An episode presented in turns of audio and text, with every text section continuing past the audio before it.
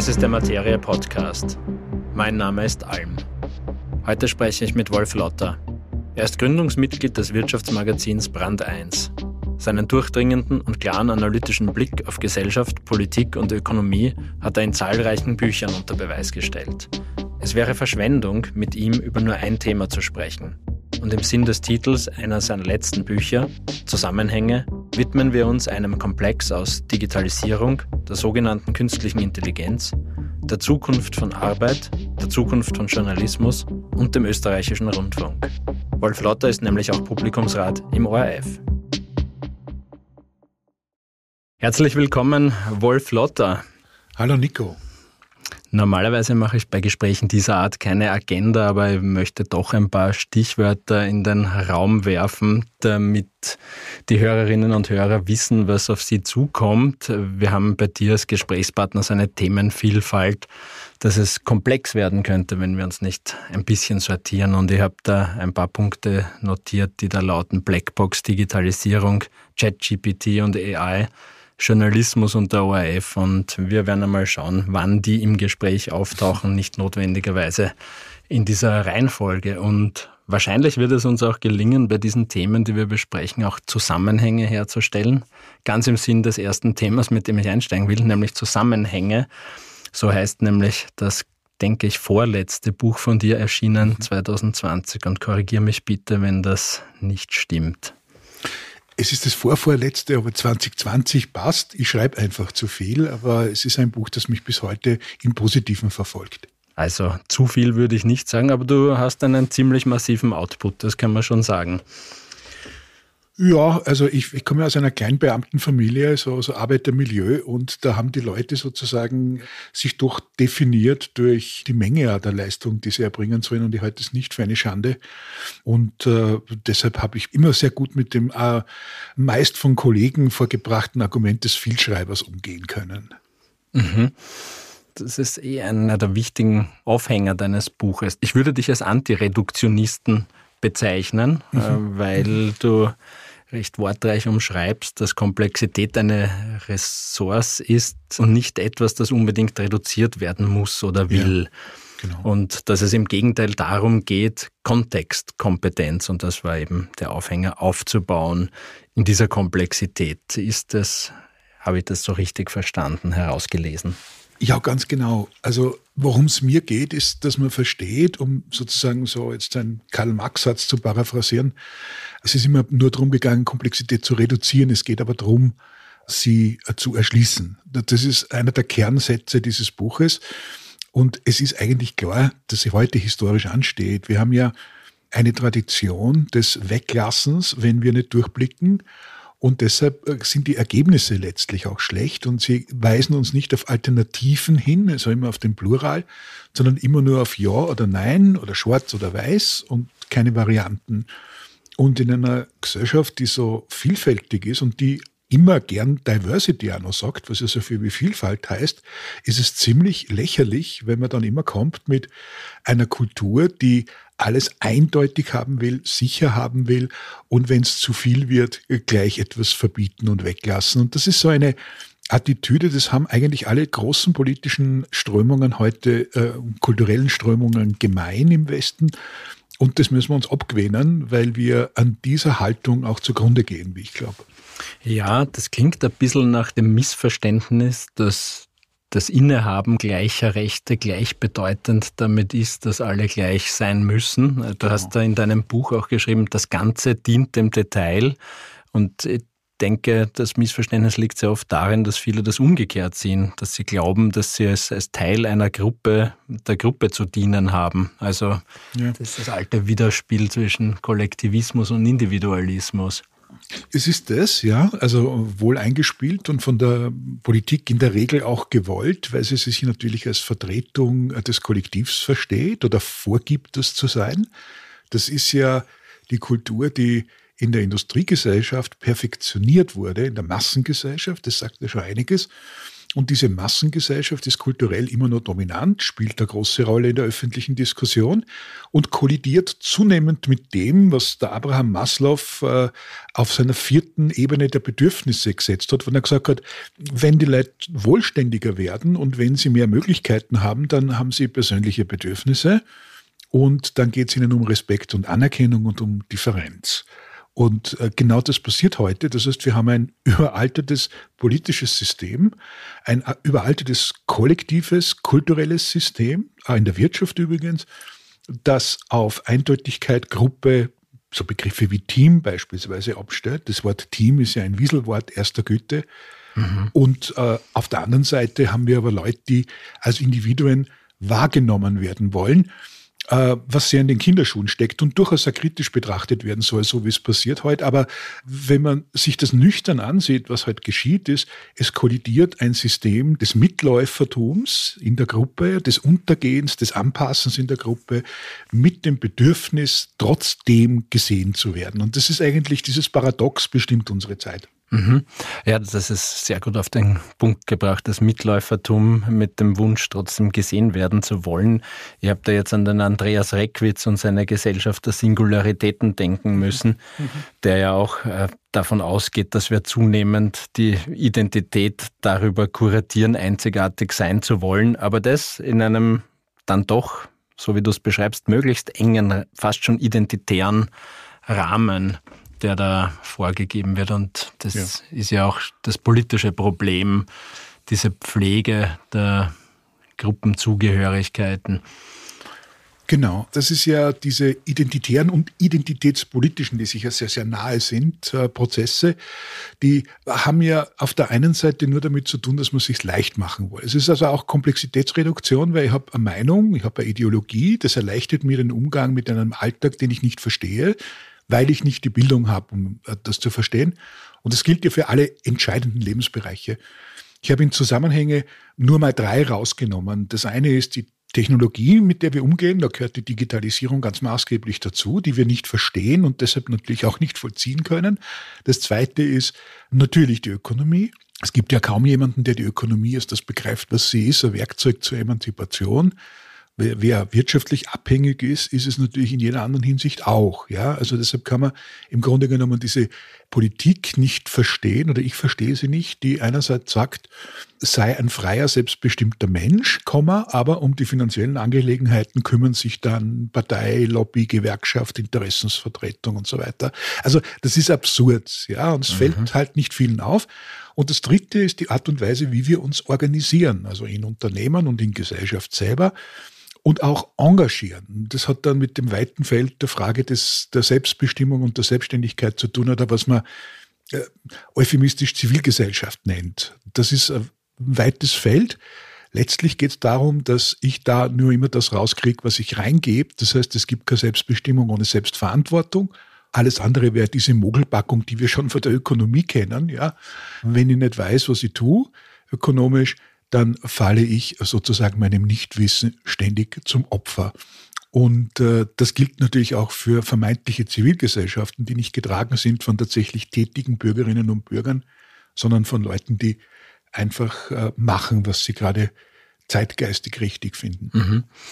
Ich möchte nochmal zurückkommen zur Kontextkompetenz und zu dem vorher Gesagten, nämlich diese Fülle an Wissen und die Notwendigkeit, Dinge zu verstehen, kann ja nicht mit einschließen, alles lernen zu können. Also das mhm. Zeitalter der Universalgelehrten ist lange vorbei. Man kann nicht einmal alles nachprüfen oder gar verstehen. Das heißt, man muss eine gewisse Kompetenz entwickeln, auch den richtigen Quellen zu vertrauen. Ja. Wie spielt das diese Quellenselektion und die Kontextkompetenzzusammenhänge zu verstehen aus deiner Sicht zusammen?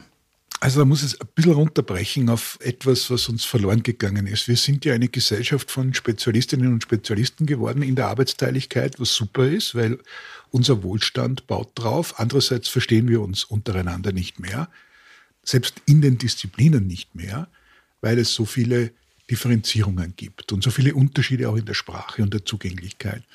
Dann gibt es die Formel dazu, wissen wir, was wir wissen, ja, das ist das eine, und Wissen ist nur, das habe ich mir bei Konrad Paul Liesmann angeschaut in seinem großartigen Buch Theorie der Umbildung. Und sagt der Liesmann, Wissen ist das, was man versteht und erklären kann. So. Mhm. Und wenn ich das einmal weiß, also diese simple Weisheit, etwas, was ich verstehe und erklären kann, anderen, die das nicht so wissen können, auch nicht vom Fach sind, dann sehe ich schon, wo es happert. Es happert dann genau der gleichen identitären Position in der Sprache, in der, in der Verteilung des Wissens, wie es ja tatsächlich auch in anderen Disziplinen der Fall ist. Also wir machen zu, nicht auf, wir erklären uns nicht, weil das Leben so einfacher ist, weil keiner Fragen stellt. Um kritische Zugänge zu generieren, muss ich das, was ich weiß, erzählen können. Und es ist die berechtigte Frage, wer erzählt was, wem kann ich trauen?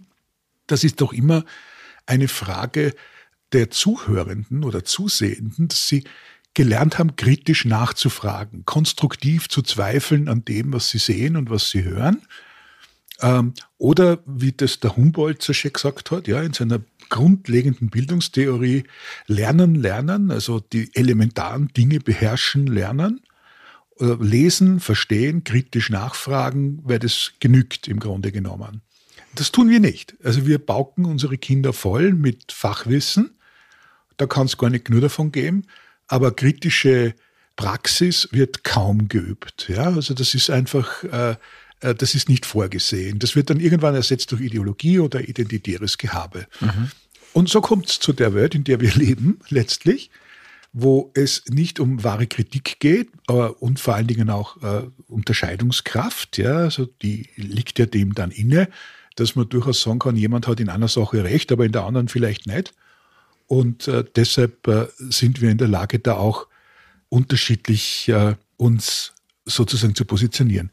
Also diese Unterscheidungskraft ist äh, maßgeblich. Also bin ich in der Lage zu sagen, glaube ich das oder glaube ich das nicht, wobei wir jetzt unmittelbar schon bei der großen Diskussion von ChatGPT und AI sind. Ja, wenn Menschen auch, die gebildet sind, die also in den Genuss höherer Bildung gekommen sind, und das ist ja in breitem Maße der Fall, heute. Also 50 Prozent der jüngeren Generationen besuchen eine Universität immerhin, also fangen zumindest ein Studium an. Mhm. Und da muss man sich die Frage stellen, was haben die eigentlich gelernt, um zu glauben, dass das, was ChatGPT produziert, tatsächlich intelligent ist? Was, was haben die gelernt, um äh, sich davor zu fürchten, dass wenn sie ein gefälschtes Bild eines gerade verhafteten Donald Trump sehen, dass sie befürchten, damit könne man Nachrichten und alles andere auch manipulieren. Das ist ja eine Katastrophe.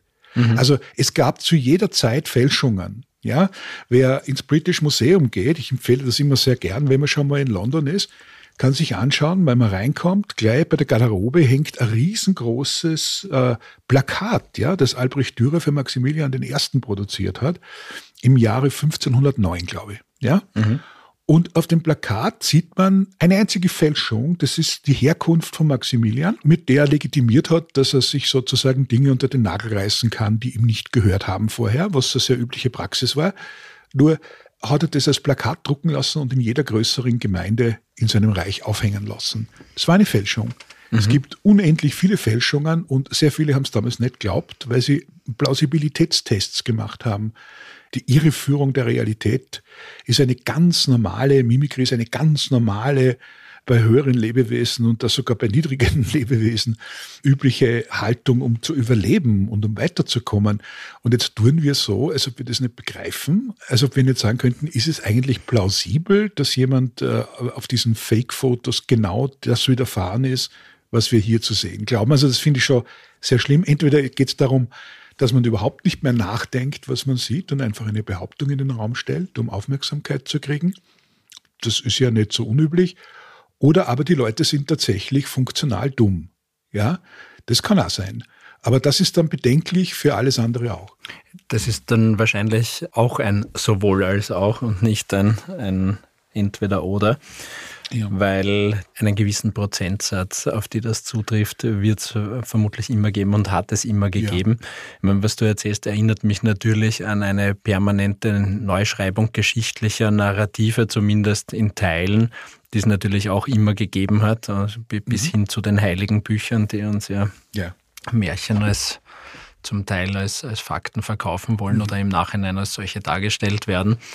Also das zieht sich tatsächlich durch und ich finde das eigentlich erfrischend, deinen Standpunkt zu sagen, wie kann man, wie kann man eigentlich nur glauben, dass das nicht durchschaut wird oder wie kann man nur ja. unterstellen, dass von diesen offensichtlichen Fakes ähm, oder fabrizierten Bildern und Geschichten Wahrheitsgehalt ausgeht. Also wie, wie kann diese basale Skepsis nicht angewendet werden, die die uns eigentlich zu eigen sein sollte. Ich halte das im Übrigen auch für ein, ein relativ kurzfristiges Phänomen. Also ja. die, die, die, dieser Schock, äh, dass etwas in die Welt gesetzt wird, das wie echt aussieht, der hat doch keine Halbwertszeit von, äh, von Tagen mehr, sondern eher von, von Stunden. Also wir erinnern uns an den Papst in diesem flauschigen weißen Mantel, das ist doch im Nu aufgedeckt worden und alleine mit diesem Wissen müsste doch äh, jeder Mensch äh, solchen generierten Bildern, die wie echt aussehen, mit großer Skepsis begegnen. Sollte man meinen zumindest.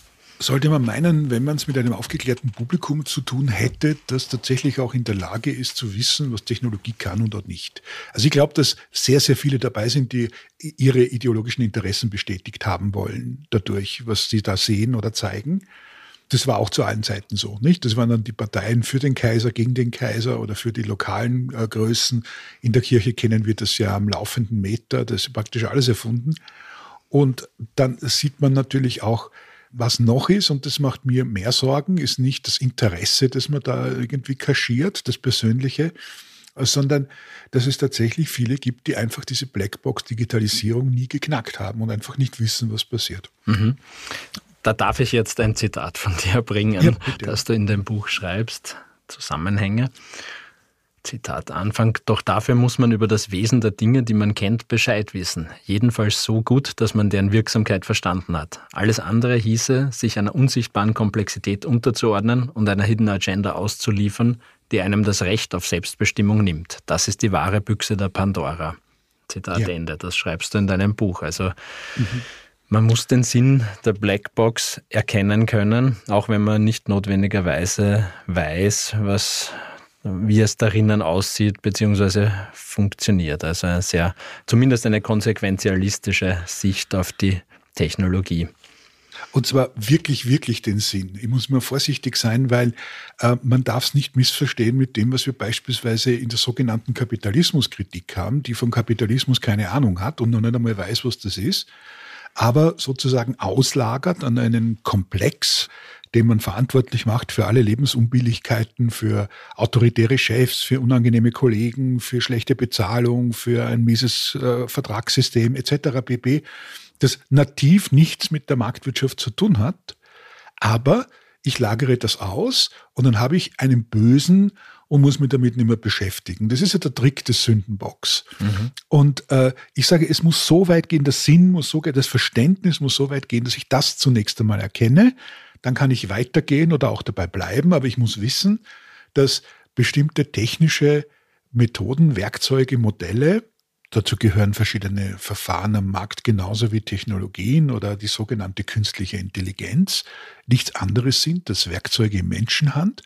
Und dass sie immer bei allem, was da passiert, natürlich verantwortliche Personen im Fokus habe und nicht einfach diese Systemlüge, sage ich jetzt mal, mhm. ja, äh, die so ein einfacher Trick ist, um sozusagen so zu tun, als ob man etwas von sich weisen kann äh, und sie eigentlich damit nicht mehr beschäftigen muss, weil der Fetisch des Bösen errichtet ist und dann ist alles, was damit zu tun hat, gleichsam schon schlecht und das andere ist dann gut. Und so kommt man natürlich nicht weiter. Eine kritische Analyse ist immer sozusagen eine Art kleines Gerichtsverfahren, wo man dann schon Beweisführungen braucht und schauen muss, ob das, was man selber denkt, plausibel ist, in dem Fall, in dem man es gerade macht. Alles andere empfiehlt sich nicht, um der Wirklichkeit näher zu kommen. Von Wahrheit spreche ich gar nicht, aber der Wirklichkeit näher zu kommen. Und das ist sehr selten geworden.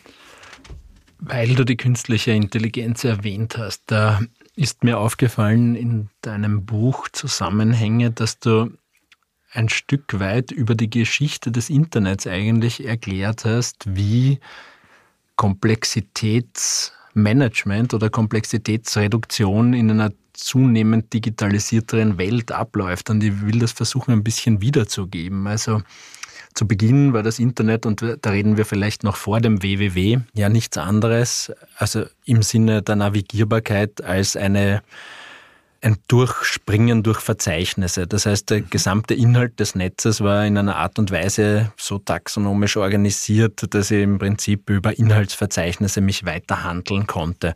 Dann kam Tim Berners-Lee und hat ähm, mit HTML eine Technologie mitentwickelt, die es ermöglichte, sagen, Dokumente zueinander zu verlinken und die Indizierung zwar in der Art und Weise weiterzutreiben, aber es ist mit der Menge immer unübersichtlicher geworden. Und der Weg daraus war ja gewissermaßen die Suchmaschine. Und die Suchmaschine hat ja die Komplexität dieser unüberblickbaren Verzeichnisdienste wieder dramatisch reduziert. Mich erinnert das immer so ein bisschen an die eigene Mailbox oder die Ordner auf der Festplatte. Also mit, mhm, äh, die, genau. die, jeder von uns kennt wahrscheinlich den total sinnlosen Versuch, äh, Dateien und E-Mails in irgendwelchen Ordnern abzulegen, mit dem frommen Wunsch, das in Zukunft ordentlich zu machen, damit man ja alles wiederfindet. Tatsächlich ist aber die Suchfunktion sowohl im Mailprogramm als auch auf der Festplatte wesentlich zuverlässiger und schneller und, und hilft, die, die notwendigen Dokumente zu finden. Und nichts anderes macht ja eine Suchmaschine im Web, die diese Verknüpfungen über diesen, diesen Hypertext sozusagen abkürzt und so eine Verknüpfung herstellt. Und das Spannende ist ja jetzt, dass in der Entwicklung von AI sozusagen aus diesen Netzwerkverbindungen und der Mustererkennung, die damit einhergeht, ja Vorsagemodelle entstehen. Also das, was heute als künstliche Intelligenz bezeichnet wird, die ja mit dieser Human Level Intelligence auf menschlichem Niveau, die schafft es ja aus diesen Mustern mehr oder weniger Vorhersagen zu treffen. Und das ist ja das, mit dem die Texte von ChatGPT generiert werden und auch die Bilder mit Midjourney hergestellt werden. Und das ist eigentlich eine sehr erstaunliche Entwicklung aus diesem Versuch, Ordnung zu schaffen, Ordnung hinter uns zu lassen, bei der Dinge entstehen, die äh, erstaunliche Ergebnisse haben. Also die Wahrnehmung der Wirklichkeit auch tatsächlich abändern. Wie, wie siehst du diese Entwicklung? Also ich bin jetzt mit dem Thema AI beschäftigt seit den 80er Jahren. Ich habe in den 80er Jahren angefangen, zwar aus der Geisteswissenschaft zu kommen, aber ich habe mich wahnsinnig für Computer interessiert und ich habe dann Hardware zusammengeschraubt, habe Leute kennengelernt, die Informatik studieren, auch damals sehr enge Freunde und Kollegen gehabt, die äh, sich auch mit dem Fachgebiet AI beschäftigt haben. Und ich erkenne immer in der Faszination äh, der Arbeiten, die da passiert sind, keine wirklichen Sprünge, wie das alles heute behauptet wird, sondern das, was wir haben, dieses Antizipieren äh, von Wahrscheinlichkeiten. Ja, ist das Expertensystem der 60er und 70er Jahre, nur dass es heute schneller läuft. Aber technisch ist es immer noch so. Und dann hast du auf der anderen Ebene, äh, ist ChatGPT eine sehr gute Antwortmaschine. Also es ist besser als das, was Google ausspuckt, wenn du Google fragst, worin aber natürlich gleichzeitig der große Nachteil des Systems liegt weil du sozusagen eine ja, Komplexitätsreduzierung kriegst, die mitunter falsch ist und gar nicht so selten falsch ist und äh, Lücken durch Erfindung füllt. Absolut, ähm, ja. Und das ist ein Problem. Ich glaube, das ist nicht die Idee gewesen, aber das ist natürlich Nolens Wollens immer dann der Fall, wenn man eigentlich etwas auf den Markt werfen will, was beeindrucken soll. Mir fällt da immer Arthur Clarks großer Satz dazu ein. Das ist so die Blackbox-Digitalisierung und ganz besonders bei ChatGPT natürlich passend, dass jede hinlänglich fortgeschrittene Technologie wie Magie wirkt. Mhm. Ja? Und ich sage immer dazu, ja, wie Magie im Sinne von fauler Zauber. Und das muss man wissen. Also man muss also einmal wissen, dass zunächst einmal von Intelligenz keine Rede sein kann. Das ist schon mal so ein Propagandabegriff, der eingeführt wurde, um schnell an Geld zu kommen und auch an Geld zu bleiben. Also weil die Geschichte der künstlichen Intelligenz äh, seit 1956, äh, dem berühmten Dartmouth-Meeting, äh, verfolgt, der sieht eine Geschichte der Hochstapelei ohne Ende ja, wo mhm. man im Juni erklärt, ja, Marvin Minsky und Freunde, wir werden Ende des Sommers, wenn wir 15.000 Dollar kriegen, in der Lage sein, äh, äh, Intelligenz zu erklären und zu simulieren am Computer. das ist natürlich völliger Blödsinn und es ist es bis heute geblieben. Aber man musste diese Sache am Kochen halten Ich hätte es für vernünftiger gehalten, man hätte das nicht als Teildisziplin der Informatik so hochgehängt, äh, sondern man hätte einfach gesagt, das gehört halt dazu. Wir schauen, dass wir vernünftige Retrieval-Maschinen bauen. Wir versuchen, vernünftige Werkzeuge, immer bessere Werkzeuge zu machen. Aber man hat natürlich spekuliert mit etwas ganz anderem. Und das ist mein Vorwurf sozusagen an die Leute, die mhm. das hypen. Man hat äh, diese quasi religiöse äh, Position, diese auch metaphysische Position des künstlichen Lebens, des Schaffens von Lebens äh, zitiert. Das ist ja uralte Geschichte, ja, das kennen wir vom Golem. Äh, wir kennen die Ängste, die da reinspielen, äh, von Mary Shelley als die Geisteswissenschaftler und Romantiker draufkommen, dass die Technik in der frühen industriellen Revolution eine immer größere Rolle spielt, waren es beleidigt. Und dann kamen so Geschichten wie der moderne Prometheus dabei raus, alias Frankenstein, mhm. nicht? Also das ist sozusagen der Zeigefinger, der sagt, wenn sich der Mensch vergeht an der Schöpfung, dann passiert was Furchtbares, ja? So, das sind die Dinge, mit denen sich die natürlich gerne spielen. Und wenn man sich das anschaut, was in den letzten Jahrzehnten auch von Leuten wie Ray Kurzweil kam, ja, und so, das sind ja furchtbar alberne Blödheiten, ja. Und die sind alle hochspekulativ angelegt, wenn man gesagt hat, na, das schreckt die Leid. Und je weniger wissen, was tatsächlich dahinter steckt, desto leichter lässt sich das verkaufen. Tatsächlich wäre ich für einen sehr pragmatischen, nüchternen Umgang mit dem, was andere künstliche Intelligenz nennen, nämlich, dass man sehr, sehr gut äh, zur Verbesserung von Marketinginteressen äh, nutzen kann. Man kann damit Suchergebnisse verfeinern, wenn man es wirklich will und nicht so abfälscht, wie ChatGPT das macht da ist einiges drin. Aber du glaubst nicht sozusagen an die Singularität oder an diesen Durchbruch, Nein. dass hier so Nein. etwas entwickelt wird, was von intelligentem, ich nenne es jetzt mal Bewusstsein, obwohl das auch ein streitbarer Begriff ist, in diesem ja. Zusammenhang unterschieden werden kann. Ja. Nein, das sind Räubergeschichten, die sie natürlich jeweils, wie man es braucht, instrumentalisieren lassen. Mal um mehr Geld zu kriegen, um mehr Aufmerksamkeit zu kriegen, für andere um zu drohen, das darf man nicht mhm. vergessen.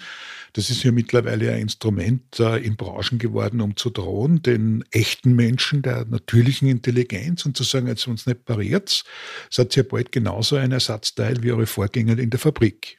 Nicht? Und tatsächlich gibt es ja in der Geschichte der Automatisierung diese generelle Erfahrung, dass der Mensch in der Industriegesellschaft, im Industriekapitalismus, und da stimmt der Begriff, ja immer nur ein noch nicht äh, ersetztes Teil ist, ja, das eigentlich ein Störfaktor ist. Also alles, was die Maschine noch nicht kann, was das Werkzeug noch nicht kann, darf der Mensch noch machen.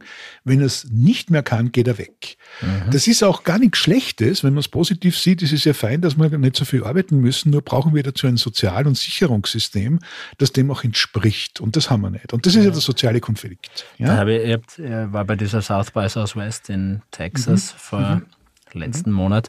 Mhm. Und da habe ich gesehen, den Ian B. Kraft, das ist der CEO von Cypher und von Signal. Mhm. Der hatte da ein Slide, das hieß, we won't lose our job, we will lose our job descriptions. Äh, ja, auch im genau. Zusammenhang mit AI. Das hat er wahrscheinlich nicht erfunden, aber da, da, sehr toll. Sehr da toll. brav alles zitiert hat äh, und ja. Ja. Ich glaube fast, das war ein Eigenzitat. Aber ja, es, es, es bringt sehr gut auf den Punkt, dass die Ängste um die Automatisierung nicht unbegründet sind, aber vielleicht auch unter einer anderen Perspektive ja. gesehen werden könnten. Ja. Ich glaube, Geschichte hilft, sage ich immer. Nicht nur, weil ich halbgelernter Historiker bin, leider Studienabbrecher. Das war das ah, Einzige, was mich wirklich immer interessiert hat. Aber ich war vorher eingestellt als Journalist und also, bevor ich noch etwas anderes machen konnte. Aber die Geschichte hat mich eines gelehrt, hinzuschauen, was war, weil das immer noch da ist.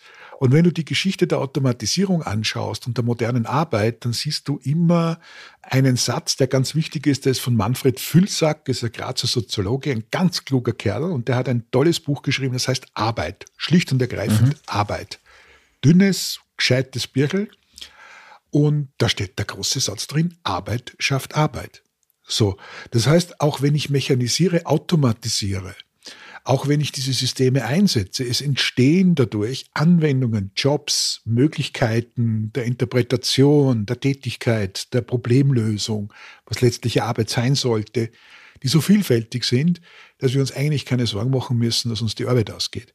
Worüber wir uns immer Sorgen machen müssen, ist, dass wir uns nicht gescheit transformieren können, dass wir kein Bewusstsein dafür haben, dass Veränderung etwas Gutes ist. Mhm. So, das ist was anderes. Zweite Buchempfehlung, wenn ich das in dem Kontext aussprechen darf, Rudi Ballas Ausgestorbene Berufe, tolles Buch. Da finden sich zwischen äh, Mitte des 19. Jahrhunderts und Mitte des 20. Jahrhunderts aufgelassene Berufe, äh, von denen die Leute gelebt haben, die Massenberufe waren und die es nicht mehr gibt und die auch niemand vermisst. Ja? Mhm. Das, glaube ich, hilft uns dabei einzuschätzen, in welchem Fluss wir sind, in welcher Evolution äh, von Gesellschaft und Person wir sind und damit natürlich auch Arbeit. Also dieser Ausdruck dessen, was uns an Talenten gegeben ist. Insofern würde ich da ganz cool sein.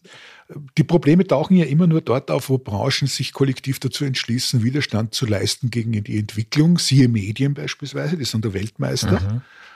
Die Branche, der ich selber seit vielen, vielen Jahren angehöre, ist ja von einer Unbelehrbarkeit, die erschreckend ist. Es sind Leute, die anderen Leuten immer erzählen, was Neues gibt, aber selber mit dem Neuen nicht zurechtkommen. Das ist die Kurzbeschreibung des Journalismus äh, und seiner angeschlossenen Verwaltungseinheiten. Zur Zukunft des Journalismus würde ich ohnehin in Kürze gerne sprechen. Okay. Also mir sind da zwei Sachen eingefallen. Das ja. eine ist, ähm, die Reduktion der Arbeit, ich glaube, der von dir zitierte Arthur C. Clarke, ich weiß nicht, ob es er mhm. war, hat ja auch ähm, mhm. also als Zielformulierung ausgesprochen, dass eigentlich wir alle die Arbeitslosigkeit anstreben sollten, in dem Sinn, ja. dass wir alles auch an Maschinen und Rechner auslagern ja. können. Ja. Also das ist ja das, das, Ziel des Menschen muss nicht sein, ähm, sich über Gebühr anzustrengen, sondern natürlich genau. mit dem sinnvollen und in dem Sinn auch sehr minimalen Einsatz zu dem gleichen Ziel zu kommen, damit mehr Zeit für anderes bleibt, was genau. ja durchaus genau. auch sinnvoll genützt werden kann. In genau. einem Punkt möchte da vielleicht sachte widersprechen oder ich sehe mhm. das vielleicht mhm. anders. Also die Geschichte mit der Singularität und der Entwicklung von AI. Ich gebe dir auf jeden Fall recht, dass es sich jetzt um eine Fehletikettierung handelt, die bewusst und unbewusst fahrlässig durchgeführt mhm. vielleicht, mhm. also was wir jetzt als künstliche Intelligenz bezeichnen bei den Leuten, die sich auskennen, die bezeichnen das ja sowieso äh, immer anders als Deep Learning Reinforcement, aber, aber haben natürlich bessere Begriffe als die künstliche Intelligenz dafür. Und die Schwelle, die zu überschreiten ist, dass es tatsächlich kreative Intelligenz ist mit sich selbst gegebenen Zielen, ist natürlich eine vielleicht sogar unüberwindbare. Ja. Aber so wie ich es verstehe, bewegt sich die Debatte trotzdem doch auf dem Niveau, dass ähm, solchen Singularitätsfanatikern durchaus sehr reflektierte Menschen gegenüberstehen, die dem zumindest eine kleine Wahrscheinlichkeit zubilligen und sagen, wir müssen schon aufpassen, was wir mit diesen Technologien machen. Weil ja. nämlich, und ähm, weil du das vorher selbst auch als Blackbox bezeichnet hast, diese Entwicklungen im Bereich der künstlichen Intelligenz von der herkömmlichen Blackbox-Technologie meines Erachtens, und vielleicht liege ich da auch falsch, unterscheiden könnten dadurch, dass du bei alten Blackboxes prinzipiell schon, dass es schon erfahrbar ist, wie die Mechanik da drinnen funktioniert, weil sie auch konstruiert wurde.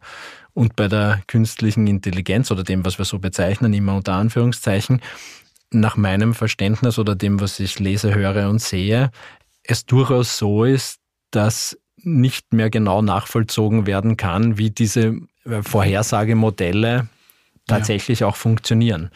Ja. Und das ist, schon, das ist schon ein großer Unterschied, dass wir es da möglicherweise wirklich mit einer eher dünkleren Blackbox zu tun haben als vorher. Wir haben es mit einer dünkleren Blackbox zu tun, gerne eingestanden, allerdings mit nichts, was uns nicht fremd sein dürfte in der menschlichen Kulturgeschichte. Menschen selber sagen ja manchmal nicht die Wahrheit, ja, um das mal sozusagen. Möglicherweise, äh, ja. Den, so. Das heißt, sie sind auch eine Blackbox. Das heißt, sie tragen ihre Interessen ja nicht nach außen, sind nicht klar, äh, sie manipulieren, es gibt viele Mechanismen und äh, das menschliche Bewusstsein ist ja auch ein, ein tiefes und weites Feld, in dem diese Dinge sich bereits ereignen. Deshalb brauchen wir und das gilt natürlich auch für jede Form der schnellen Mechanik, die wir künstliche Intelligenz nennen. Schutzmechanismen, Kontrollmechanismen, die ähnlich wie gegenüber Leuten, die möglicherweise lügen oder nicht lügen, greifen. Und das habe ich gesagt, alles ist ein kleines Gerichtsverfahren. Ja, das klingt jetzt dafür komplizierter, als es ist, aber es braucht genau diesen kritischen Geist, der dann immer wieder sagt, kann das sein? Und Kontrollinstanzen in technischer Hinsicht, das bedeutet nicht, dass wir ständig alle immer schauen müssen, was die tun, sondern dass wir in, eingebettet in vertrauenswürdige oder maximal vertrauenswürdige Institutionen, die wir heute schon haben, ja, Prüfanstalten, oder ich sage jetzt mal, die ganze Legislative in Demokratien wird dazugehören, ja, die natürlich sich äh, darum kümmern, dass sie schauen, passt es noch oder passt es nicht. Also wir, wir mhm. haben das im Bereich des Handys, wir haben es im Bereich des Computers, des Straßenverkehrs, des Lebensmittelrechts und wir werden es auch in diesem Bereich brauchen.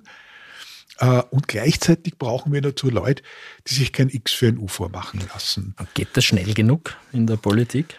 In der Politik geht es nicht schnell genug, aber das liegt, glaube ich, vielleicht auch daran, dass die Politik diese Transformation nicht wirklich äh, aktiv getragen hat und dass sie immer noch an alten Dingen hängt. Nicht? Also es geht ja eher darum, äh, die Dinge plausibel erscheinen zu lassen, als tatsächlich sie plausibel zu machen.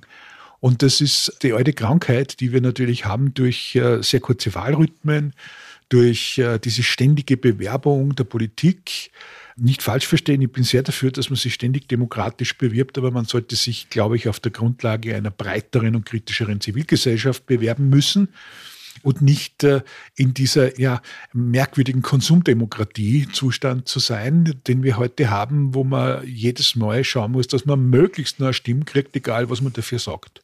Ja, das ist eine Katastrophe.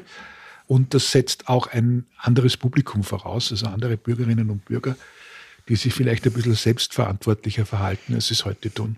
Das ist ein schönes Plädoyer. In die Gasse möchte ich jetzt an der Stelle gar nicht abbiegen, weil, hm. uff, das führt uns in die Zukunft der Demokratie. Ich würde gerne ein bisschen über die Zukunft des Journalismus noch sprechen und da komme ich nochmal zu ChatGPT zurück. Wir haben ja nicht erst seit seit dieser Technologie, sondern eigentlich seit der Digitalisierung, Vernetzung und Globalisierung von Information im weitesten Sinn das Problem, na, nicht das Problem, den Zustand oder die Herausforderung, dass Information über Ereignisse und Sachverhalte ubiquitär geworden ist. Also die Verbreitungsfunktion von Medien bis ins Regionale, uns zu erklären, was in der Welt passiert, ist sozusagen obsolet geworden dadurch, dass wir prinzipiell in einer digital vernetzten Welt ohnehin alles abrufbar haben, beziehungsweise es reicht, wenn einmal die Information ordentlich ähm, nach journalistischen Kriterien und wahrheitsgemäß und mhm. nahe an der Wirklichkeit aufbereitet ist. Man braucht das nicht, nicht hunderttausendmal die gleiche Arbeit verrichten. Also diese Form der Berichterstattung ist natürlich keine mehr, die in Zukunft so stattfinden wird. Das sehen Medienhäuser im Übrigen, wenn, wenn ich mit ihnen Gespräche führe, gleichermaßen. Also die sagen schon jetzt, dass ChatGPT im Prinzip den, die wesentlichen Texte einfach schreiben wird dass vielleicht jemand kontrollieren muss, ob das, was drinnen steht, nach journalistischen Kriterien auch tatsächlich stichhaltig ist, ist eine andere Geschichte. Aber gehen wir mal davon aus, dass das ein lösbares Problem ist. Was macht denn der, der Journalismus dann in, in Zukunft überhaupt? Die wesentliche Teile seines Geschäftsmodells und seiner Existenzgrundlage auch inhaltlicher Natur brechen ja damit weg. Das kommt natürlich darauf an. Das eine ist, dass bereits und längst schon leicht ersetzbarer, ich sage jetzt auch nicht originärer Journalismus, der also nicht äh, eine sehr klare Sprache spricht, der sehr unterscheidbar ist vom anderen, sehr personalisierbar ist, jetzt schon ein Riesenproblem hat. Ja, und so seit langer Zeit. Das ist ja auch nichts Neues. Wenn du darauf abonniert bist, dass du Kurzmeldungen schreibst, oder Nachrichtentexte, dann bist du immer schon ersetzbar gewesen. Und wenn du in der Lage bist, diese Nachrichtentexte so zu schreiben, dass sie zugänglicher sind und gut sind und interessant sind und eine persönliche Note haben und dass der Stil, den man so unterschätzt, auch natürlich auch in den Journalistenschulen und in den Verlagen, dass der Stil dort eine große Rolle spielt und eine Unverwechselbarkeit erzeugt, dann würde ich nicht bange sein um die Zukunft des Journalismus. Es wird aber ein Journalismus sein, der eher in die Richtung eines Egon Erwin Kisch geht, als in die äh, einer Nachrichtenagentur, sage ich einmal. Mhm. Ja? Dieses ist bei den Verlegerinnen und Verlegern eigentlich nicht angekommen. Sie, sie wissen es, aber sie ignorieren es, weil sie natürlich Angst haben vor den Konsequenzen. Und man muss sich anschauen, alle selbstbewussten und guten Redaktionen waren immer Redaktionen mit, ich sage jetzt mal aus Perspektive der Verleger, schwierigen Leuten, weil sie unterscheidbar waren, weil sie divers waren, weil sie widerständig waren, weil sie eigensinnig waren im positiven Sinn. Und die hat man nicht gern gehabt. Und man hat sie systematisch ersetzt durch dieses Mittelmaß, das jetzt sozusagen von der AI gefressen wird. Ja, und mhm. zwar zu Recht. Ja, das ist völlig in Ordnung. Man hat äh, den Journalismus inhaltlich als Beruf verkommen lassen. Man hat sich nicht um Digitalisierung gekümmert, weil man glaubt hat, man verliert das Geschäftsmodell mit dieser Digitalisierung gleich mit. Und jetzt haben wir den Salat. Ne? Also mhm. wir haben ein total, äh, auch bei den Jungen übrigens, total überaltetes Journalismusbild, das eigentlich nur mehr darauf besteht, das Recht zu haben, tätig zu werden, ja, mhm. aber eigentlich nichts liefert, äh, was die Leute wirklich wollen. Ja, ein Phänomen, das ich wahrnehme, ist ja, also ist jetzt keine, keine Besonderheit, dass ich das wahrnehme, das ist dieser sogenannte konstruktive Journalismus. Es, das meine ich jetzt durchaus negativ, mhm. dass nämlich ähm, viele, auch junge Journalistinnen und Journalisten, sich anmaßen, über die Erklärung des Sachverhalts hinaus Anleitungen zu geben, wie äh, gesellschaftspolitisch mit was auch immer der Inhalt dieser dieser Recherchen sein soll, umzugehen ist. Mhm. Ist das etwas, was nur mir ein bisschen sauer aufstößt oder, oder nimmst du das ähnlich wahr? Das nehme ich ähnlich wahr und hat nichts mit dieser Individualisierung und Widerständigkeit zu tun, von der ich gesprochen habe, mit dieser Originalität. Es gibt einen Belehrungsjournalismus, der wird eher von sehr schlechten Journalisten gemacht, um sozusagen ihre Ersetzlichkeit äh, sozusagen zu kompensieren. Das wird zu nichts führen, by mhm. the way. Wir haben heute die Läden voll damit, mit solchen Leuten und sie sorgen dafür, dass die Auflagen und die Sende- und Reichweiten immer kleiner werden, weil sie viele Leute das einfach nicht gefallen lassen, zu Recht nicht, dass andere ihnen sagen, was richtig und falsch ist. Mhm. Wohl aber, und das glaube ich ist etwas ganz, ganz anderes, das Angebot zu machen, eine Information so verständlich und zugänglich zu machen, dass sie verstehbar, konsumierbar, auch unterhaltend sein kann, das ist ja große Kunst. Ja. Das ist in der Tat richtig, ja. Ja, und das ist etwas, und das ist etwas ganz, ganz anderes als das, was man sozusagen zwischen diesen Polen des Deutschlehrerjournalismus, den wir heute haben, des politischen Deutschlehrerjournalismus und Aktivistenjournalismus und auf der anderen Seite dieses Langeweiler Journalismus, der sozusagen brav runterbetet, was er in, in sein Handbuch des Journalismus einmal gelernt hat, äh, stattfindet. Beides brauchen wir in keiner Weise. Was wir brauchen, sind im Grunde genommen Persönlichkeiten. Äh, und da muss es andere Strukturen geben, glaube ich. Und die erfinden sich ja gerade. Also ich bin ein ganz großer Fan von einigen Podcasts, äh, mhm. weil die mir mehr Informationen und Sachverhalte übermitteln und auch mehr Bandbreite und Auswahlmöglichkeit als mündiger Mensch um dafür oder dagegen zu sein, wenn du so willst, ja, mhm. in dem jeweiligen Thema, als mir das Printmedien anbieten, äh, für die ich zum Teil selber tätig bin. Ja, also ich bin, ich bin ein großer Freund, äh, ein großer Fan, ein bekennender Fan von Miki Beisenherz und Jagoda Marinic beispielsweise, die das beide extrem gut machen. Das ist der Journalismus, den wir heute so brauchen. Das ist Journalismus, echter Journalismus. Der ist unterhaltend, der ist witzig, aber er schließt und er fragt immer, Kinder, ist denn das, was so zeitgeistig und tagesaktuell richtig erscheint, eigentlich richtig? Mhm. Ich war ganz begeistert vor kurzem, dass man diesen ja von langer Hand geplanten Marketing-Boom zum neuen Buch von Stuckrad Barre dort auch kritisch sieht. Mhm. Ja, während alle anderen jubeln und auch MeToo spielen und ich möchte da auch dabei sein und jetzt kaufen wir das Buch auch. Und das ist so lächerlich, um, um sozusagen wirklich einer Marketingnummer auf den Leim zu gehen, statt über die eigentlichen Probleme zu diskutieren, die damit verbunden sind. Und dann gibt es jemanden, der kritisch genug ist zu sagen, also ich mache da jetzt nicht mit. Und das finde ich eigentlich toll. Und sind das dann Medienhäuser oder sind das einzelne Personen, die dann diese Rolle, diese journalistische Rolle einnehmen in Zukunft? Das äh, werden einzelne Personen sein. Davon bin ich ziemlich, äh, ziemlich überzeugt. Das zeichnet sich ja in den neuen Medien schon ab. Äh, sei es also das, was man als Influencer kennt, ja, ist ja im Grunde genommen das Role Model für das, was tatsächlich jetzt in der Branche sich an Transformation ereignet. Und es ist gut so, weil es letztlich einer Stärkung der Person und des Individuums und der eigentlich schaffenden kreativen Kraft äh, dient, die ja eigentlich eh in den alten Verlagen immer beschissen wurde, ja, und auch der Verwaltung und der Bürokratie unterstellt wurde. Es dient der journalistischen Kenntlichkeit, es dient der individuellen Kenntlichkeit, es dient der Freude des Publikums. Es wird autorenhafter sein, vielleicht als früher, was nicht heißt fiktiver. Es wird nur also besser sein von der Form. Mhm. Und das zeichnet sich eigentlich überall ab, außer dort, wo sozusagen alle nur glauben, dass die Musik spielt, äh, nämlich in den meisten Printmedien und in den meisten äh, elektronischen klassischen Medien.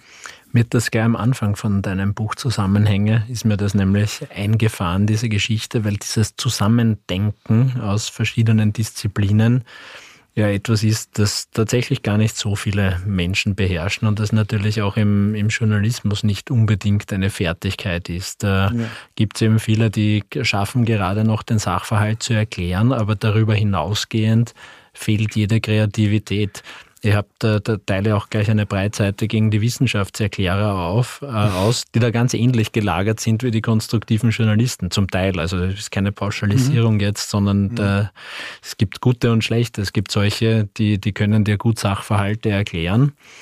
Und es gibt solche, die über die Erklärung dieser Sachverhalte hinausgehen und eben diese Zusammenhänge herstellen. Und die, die das oft nur gut erklären können, sind auch die, die dann sehr oft dieses Element der, der, belehrenden Konstruktivität in sich tragen. Und dann mhm. kriegt das Ganze ein bisschen so eine Moralinsäuerlichkeit.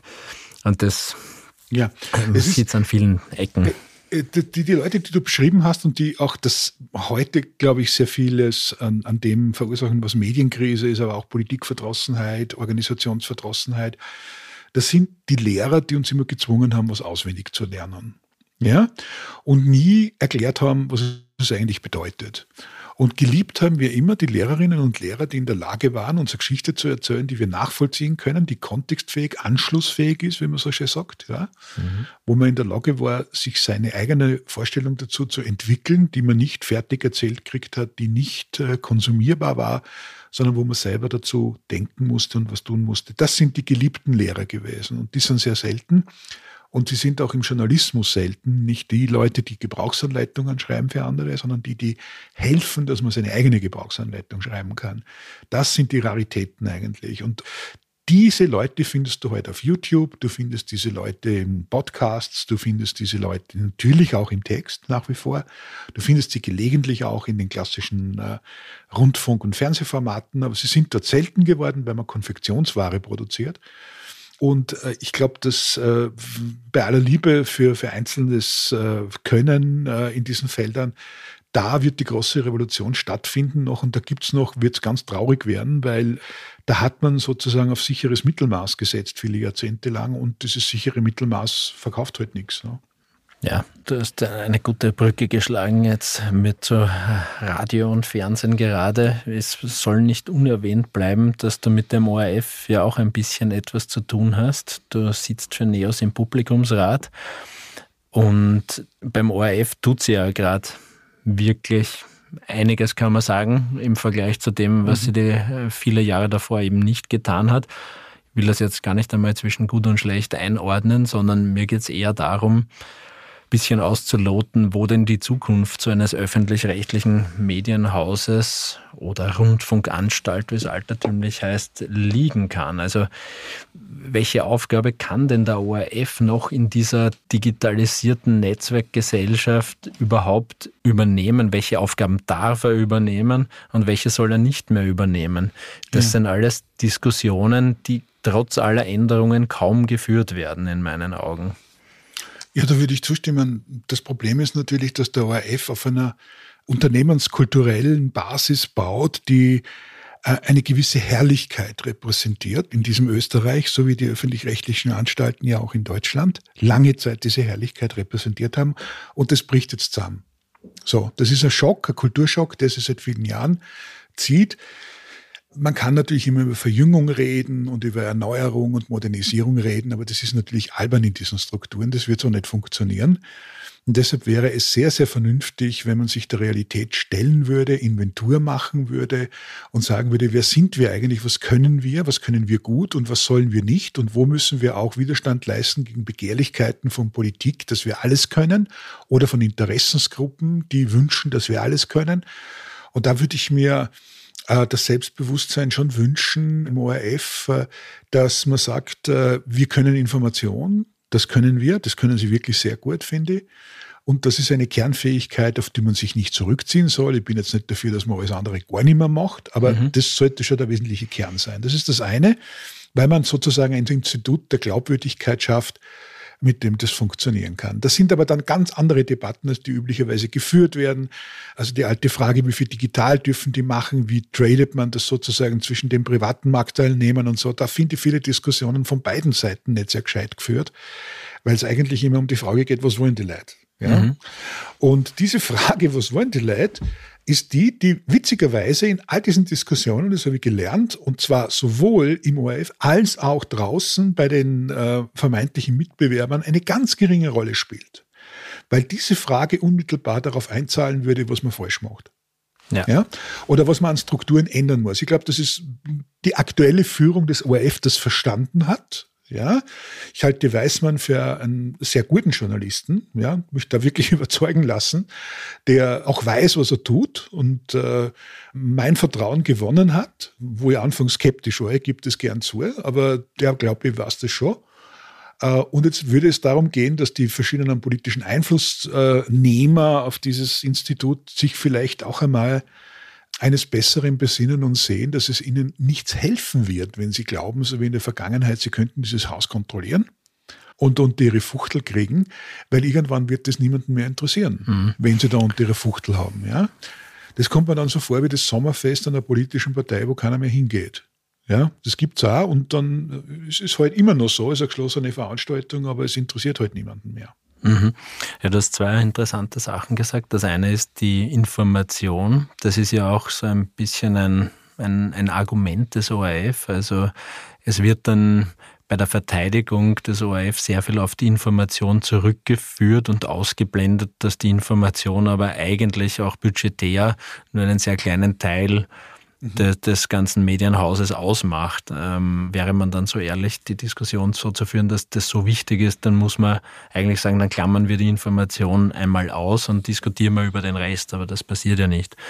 Und das andere ist, du hast gesagt, das bricht zusammen. Das ist auch meine Wahrnehmung, dass da sehr starke Dynamik in den letzten Jahren reingekommen ist. Wahrscheinlich auch äh, durch eine Verschiebung natürlich der Seherinnen und Seher im, im Alter, dass tatsächlich das Verständnis dafür, dass gezahlt werden soll, massiv mhm. schwindet. Also ja. in, einem sehr, in einem sehr viel stärkeren Ausmaß, als das noch vor sieben Jahren der Fall war, als ich mich selbst politisch in dem Feld noch stärker engagiert habe. Also äh, tatsächlich ist es so, dass viele Verantwortliche im öffentlich-rechtlichen Rundfunk, auch in Deutschland, wo ich auch Kontakte habe, natürlich berufsbedingt rein, tatsächlich glauben, sie können es aussitzen. Ja, und das halte ich für einen völligen ja. Das war bisher, bisher ja. immer so. Und ja, das ist die Gewohnheit, die Macht der Gewohnheit und die führt dann noch schneller in den Untergang, würde ich meinen. Äh, tatsächlich ist, äh, egal wie es Netflix jetzt ökonomisch geht oder nicht, dieses Modell äh, das Modell, das die Leute akzeptieren. Das heißt, die nehmen eine 9 Euro oder die nehmen eine 7 Euro oder 10 Euro oder 14 Euro, je nachdem, was ich will, und sagt, dafür möchte ich das und das haben, was ich mir aussuchen kann zu der Zeit, wo ich es will. Das ist natürlich, wo ist das lineare Fernsehen und äh, jede Form von lineare äh, äh, linearer Journalismus, das gilt ja für Printmedien mindestens genauso bitte. Das darf man nicht vergessen, nicht? was dann also regelmäßige Ausgaben gibt und, und Vertriebe und ich weiß nicht was, ist das natürlich das Ende. Ja, das ist die Absage und tatsächlich gibt es ja eh kein Medienhaus mehr, das das vernünftigerweise nur mehr das macht. Ja? ja.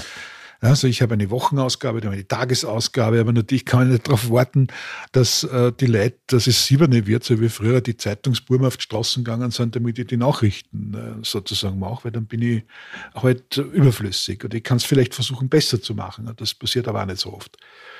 Also was kann man tun? Man kann im Grunde genommen, muss man Inventur machen und sagen, was ist dieses Haus, wozu ist es da?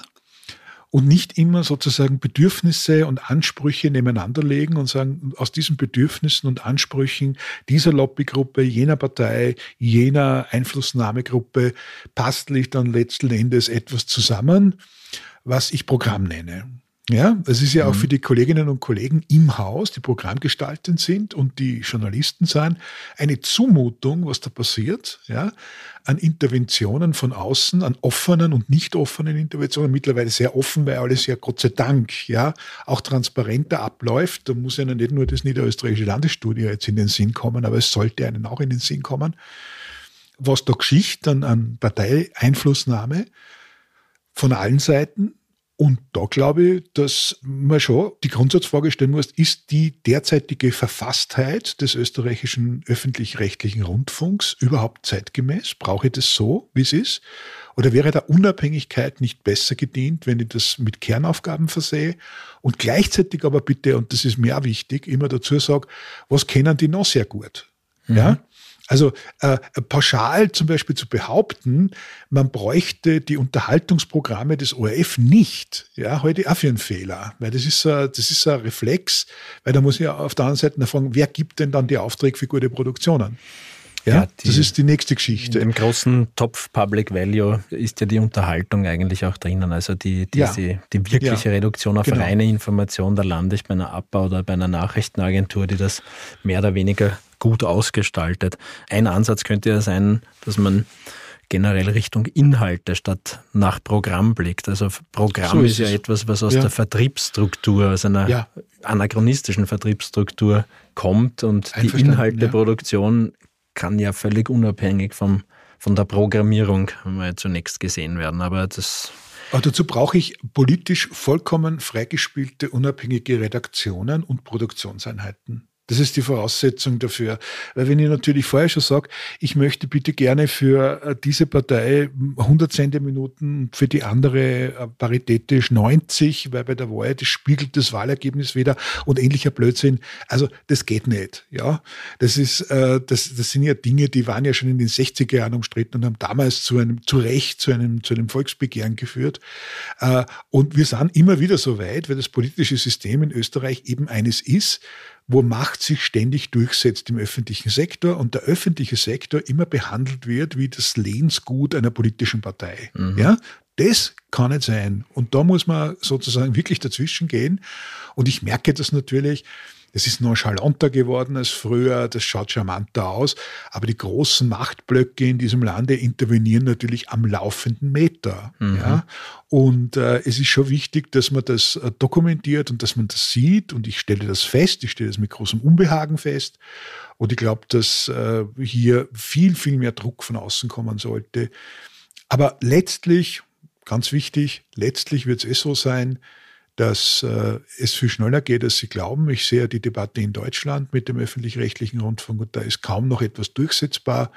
Da wollten wir jetzt auch wieder Gebührenerhöhung durchwinken und es funktioniert so einfach nicht. Ja. So, weil es vorbei ist. Und äh, jetzt haben sie es langsam begriffen. Und der Fall von RBB mit der berühmten Intendantin, wo dann alle anderen mit dem Finger auf sie gezeigt haben aus dem öffentlich-rechtlichen Sektor und gesagt haben, haltet den Dieb, ist natürlich genau diese Geschichte. Man wollte davon ablenken, dass es im eigenen Haus nicht für anders ist. Ja, das kann ich mir gut vorstellen. Ja, Wolf, ich danke dir sehr für dieses Gespräch. Wir haben ordentlich Zeit über die Ecke gebracht, würde ich sagen. Und ich wir könnten noch sehr viel mehr erörtern und Zusammenhänge herstellen. Aber es gibt ja hoffentlich ein Da Capo. Aber ich hoffe sehr. Ja. Ich danke dir, lieber Nico. Gut, in diesem Sinne. Super.